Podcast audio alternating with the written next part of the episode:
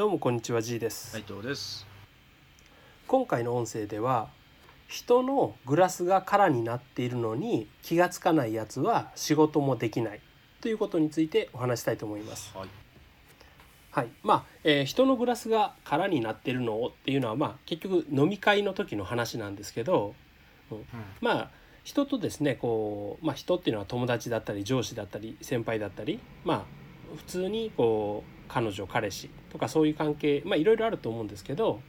うん、そういう相手と一緒にお酒を飲んでいて相手のグラスがこう空になったその時にあのあじゃあおつあ継ごうかって言って継ぐ人とか、うん、あ次何頼む？って聞く人と全くそういうのに気づかない人まあその2種類の人がいるんですよね。はい。で意外とっていうか、まあ、個人的なあの体験談で言えばやはりあの若い人と、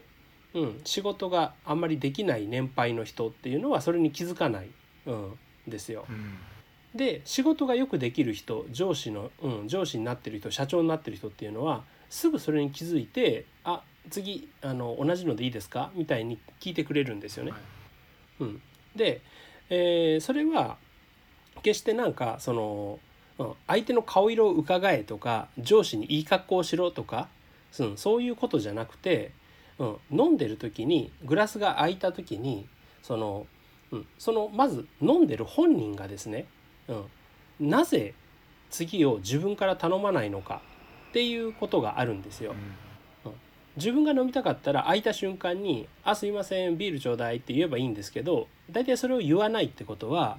今ちょっと会話が続いてるからまあ話の腰を折るのも悪いからもう少し後にしようかなって思ってこう我慢というか後回しにしてたり、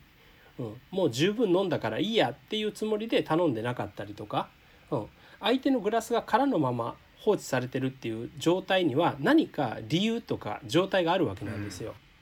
うん、でそれに対してあのそれに全く気づかないっていうのはやっぱ論外で気づいた時に「あ同じのでいいですか?」とか「何飲まれます?」とか「もうちょっと飲む?」みたいにあの気を使って会話をしてあげるっていうことはすごい大事なんですよね。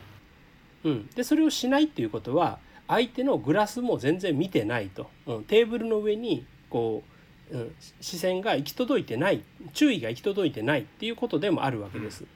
うん、つまり全然相手とかその周り環境に対して気を使えてないってことなんですよね。うん、でその例えば上司にお酌しろとかそういうことが言いたいわけじゃなくて、うん、一緒にいる相手のグラスが空いてることにも気がつかない程度の注意力の人はやはり仕事でお客さんと話をしていて何かお客さんがこう非言語のメッセージを発していてもやはりわからない気づかない場合が多いんですよ。うん、でまたその、えー非言語のメッセージとかお客さんと話しているっていう状態だけじゃなくても例えば自分の机の上が散らかっているとか、うん、職場に何か問題があるとか、うん、そういう時にも意外とそういうことに気づかずになんか「ああそうなんすか?」みたいな感じでスルーしてたりするんですよね。うんで気が付く人っていうのは例えばこう床にゴミが落ちてたらそれがすごい気が付くし気になるから別に自分が落としたもんじゃなくてもひょいと拾ってゴミ箱に入れたりするんですよ。うん、でもそういうのを全然気づかない人っていうのはゴミが落ちてることにも気づかないことが実際多いんですよね。うん、だからそもそもそういうものに注意を向けるっていうこう習慣がないんですよ。うん、でそういう習慣がないと人間っていうのは脳の働き的に見なくていいものっていうふうに判断するのでだからあの自分の注意というか認識からそこが外れてしまうんですよね。うん、よく言われる盲点って言われるような部分ですよね。うん、だからその人が見えてないっていうのはそれを重要だと思っていないっていう脳の回路ができちゃってるっていうことででそういうことが問題だっていうことなんですよね。うん、でそういうふうなものにも意識が行き届いているから観察力っていうのが養われるしそこで何か気づきがあったりするわけなんですよ。うん、でもそういうのが全然ない状態のままいると本当に相手が例えばストレートに言った時「うん、俺グラス空いてるからついでよ」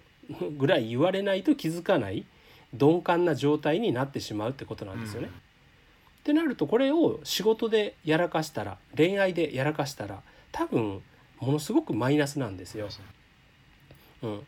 だからこうそういう状態、うん、目の前の人が何か困っていそうとか、うん、なんか、えー、グラスが空のままで、うん、喋っているとか、うん、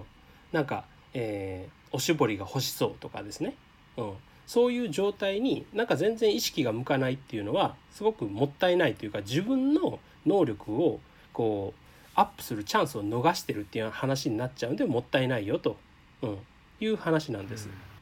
うん、で飲み会っていうのが分かりやすい例として言ったわけなんですけどまあ飲み会って仕事の飲み会ってまあ正直楽しくはないじゃないですか。うん、行かなくて済むなら行きたくないですよね。うん、それは正直私もそう思います。うん、行かなくていい飲み会は行きたくないし、うん、で飲み会って仕事なんですかって言っちゃう人もそういう気持ちなんだと思うんですよ。うん、ただ自分に学ぶ姿勢っていうのができていればたとえ嫌な上司との飲み会であってもそこから学ぶことがあって自分の成長のチャンスに変えられるんですね。うん、でも最初からいやいやあんな、うん、上司との飲み会行きたくないなとかもう不満だと否定ばっかりしていたらそれはただの嫌な行事にしかならなくてうん、そこから自分が何かを学ぶっていうことがなくなるんですよ。うん、で、うん、結局人間って同じ長さの時間同じ出来事っていうのを与えられても成功していく人といつまでも目目の出ない人っていうのに分かれるんですよね。うん、それはやはりその与えられた時間や出来事をどのように解釈してどのように自分を伸ばすように活用しているかっていう点にかかっているわけです。はい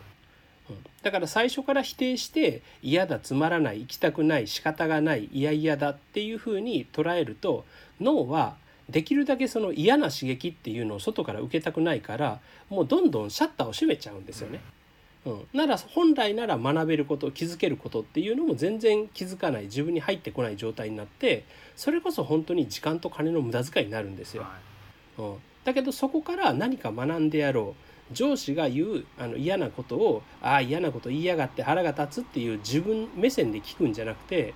なぜこの上司は酒を飲んだら毎回こんな話するんだろうとか自分以外にもするんだろうか？とかこれを言うことでこのおっさんは何してるんだろう？ストレス発散なんだろうか？もしくは自分にそんなに問題があるんだろうか？っていうふうに、うん、自分に来たものを一つの出来事として客観的に捉えてそれに対して自分なりの解釈や考察を加えていけばどんどんそこに発見の種があるんですよね。うん、でそれをするべきなんですよ。であのやっぱ成長している人成功する人っていうのはそのように自分に与えられたもの、うん、はいいことであれ悪いことであれ全て自分の糧にするんですよね。で糧にしてしまえばその悪いことも別に悪いことで終わらないんですよ。はいあんなことがあったからいろんなことに気づけたとか成長できた、うん、って思うんで悪い人でも反面教師にできてやっぱり自分の糧になるんですよね。うん、そうすると世の中は自分のためになることばっかりだから気持ち気分もいいし、ね、あんまり不幸に思わないんですよ。うん、特に不平不満がたまりにくいわけです。でも人のせいにしている自分に与えられるものに文句ばっかり言ってる人間は結局幸せなもの以外は受け取れない脳になっちゃってるんでこの世の中に自分の欲しくない不幸せ不幸がいっぱいあるっていう状態になってしまうんですよ。